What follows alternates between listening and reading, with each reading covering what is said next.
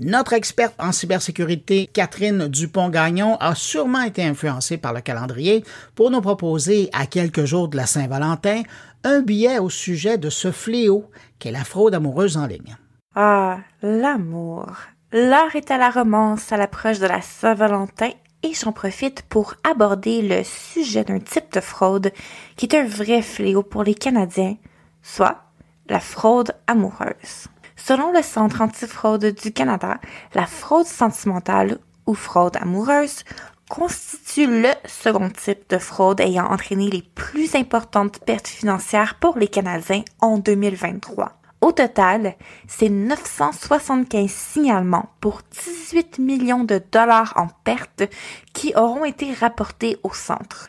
Le chiffre donne froid dans le dos, considérant qu'il ne reflète, selon les estimations, que 5% des incidents. La réalité, c'est que très peu de victimes déclarent leur expérience. Dans le cas d'une arnaque amoureuse, la honte, l'isolement et l'impact émotionnel profond lors de la réalisation de ce qui s'est passé font souvent que les victimes préfèrent cacher ou taire leur souffrance.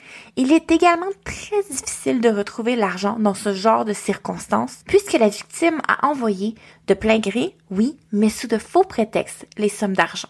Qu'est-ce que la fraude amoureuse donc et qui touche-t-elle particulièrement? Eh bien, la fraude amoureuse, c'est un stratagème. On peut parler ici d'ingénierie sociale par lequel un fraudeur convainc une victime d'être en relation amoureuse avec lui via des réseaux sociaux ou un site de rencontre et éventuellement lui soutire de l'argent sous divers prétextes. Ce type d'arnaque tend à être profondément blessant, surtout qu'il s'appuie généralement sur des techniques de séduction calculées pour bien accrocher la victime. Les parallèles avec une relation abusive sont clairs. On commence par du love bombing, on isole la victime et éventuellement on escalade les situations afin de soutirer de plus en plus d'argent.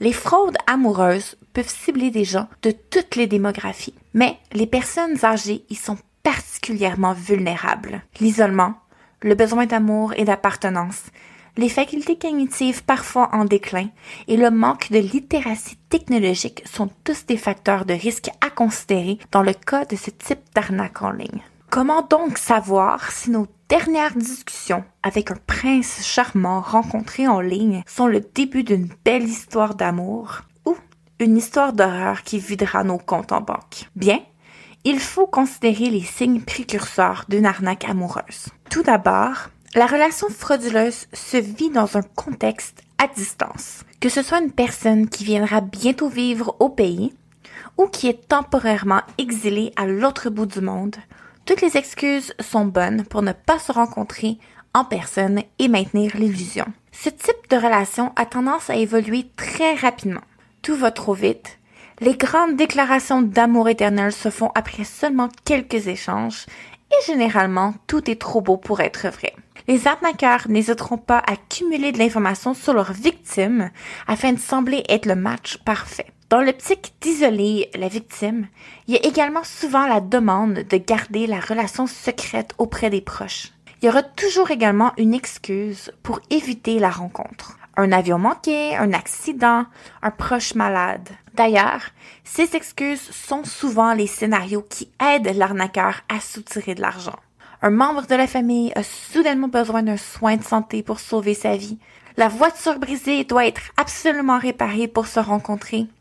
Les scénarios peuvent aller très loin et s'étendre sur plusieurs mois afin de soutirer un maximum d'argent aux victimes. Celles-ci peuvent y passer toutes leurs économies et s'endetter. D'ailleurs, les signes à surveiller auprès de vos proches afin d'intervenir en cas d'arnaque sont un peu sur la même lignée. Des demandes d'emprunt d'argent, une relation mystérieuse qui semble aller très vite, un isolement soudain. Il est très difficile également pour la victime de réaliser qu'elle s'est fait prendre dans une telle arnaque. Je l'ai dit, les implications émotionnelles sont souvent profondes et la réalisation s'accompagne souvent d'un sentiment de violation, d'un deuil et d'un sentiment de honte dû aux détails intimes souvent partagés dans le cadre des conversations avec l'arnaqueur. Si vous, ou l'un de vos proches est victime d'une telle arnaque, n'hésitez pas à aller chercher du soutien et à approcher l'enjeu avec une grosse dose d'empathie.